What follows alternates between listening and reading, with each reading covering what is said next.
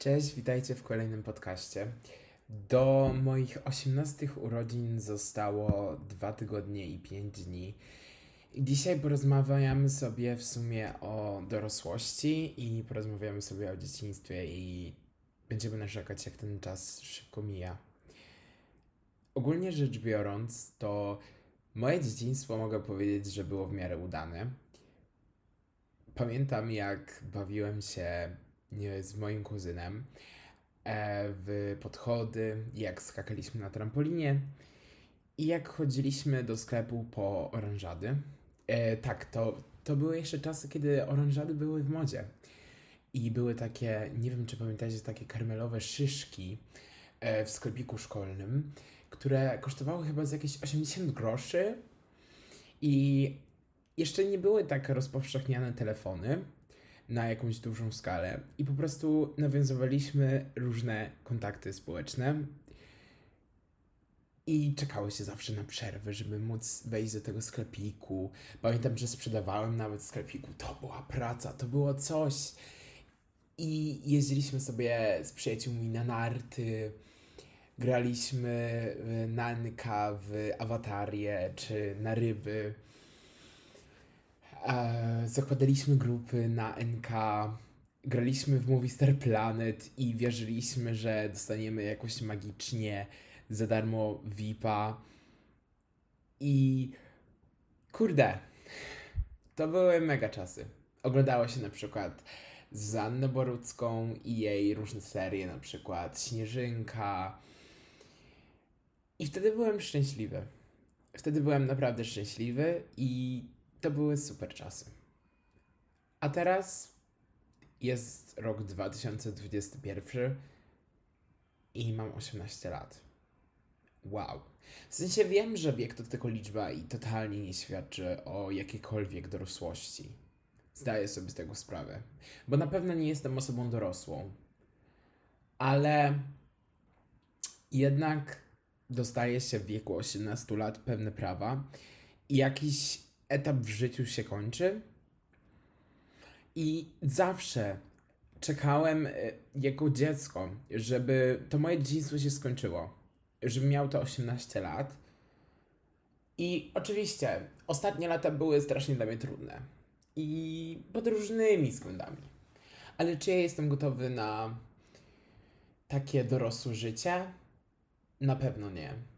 Myślę, myślę, że Kurde, czy ktoś w ogóle na to jest gotowy? Chciałbym powrócić do tych czasów, kiedy nie wiem, chodziło się z kolegami i koleżankami po parku o godzinie 20 i się było szczęśliwym, że można tak długo chodzić po parku, gdzie razem po prostu jedliśmy jakieś żelki, mama dała 3 zł i było się zadowolonym, że można sobie coś kupić i e, chodziło się na e, takie mm, stripsy w mojej wiosce, już tej restauracji niestety nie ma i po prostu chodziło się razem do cyrku, chociaż tego już teraz nie popieram, aczkolwiek wtedy byłem za mały, żeby żeby zrozumieć pewne tematy, ale i tak mam jakieś dobre wspomnienia z tego cyrku. I się było zadowolonym, że można było w ogóle do tego cyrku pójść. I gdzie się chodziło na jakieś nocowania, grało się w CSGO na przeglądarkę, gdzie robiło się nocki, gdzie oglądało się jakieś bajki, gdzie przychodziło się na Sylwestra i po prostu i po prostu oglądało się tego Sylwestra w telewizji. E, piło się piccolo i się udawało, że jest się narąbanym. Wow! W sensie i się przychodziło ze szkoły, czekało się na godzinę 16, żeby obejrzeć Violettę. Tak, przynajmniej ja miałem takie dzieciństwo. Wow! I to tak szybko minęło kurde, jest mi teraz smutno, bo strasznie się boję dorosłości. Nie jestem totalnie przygotowany na tę dorosłość. I cholera jasna, ja nadal mam w sobie wewnętrzne dziecko. Myślę, że zawsze to wewnętrzne dziecko ze mną będzie. Prędzej czy później.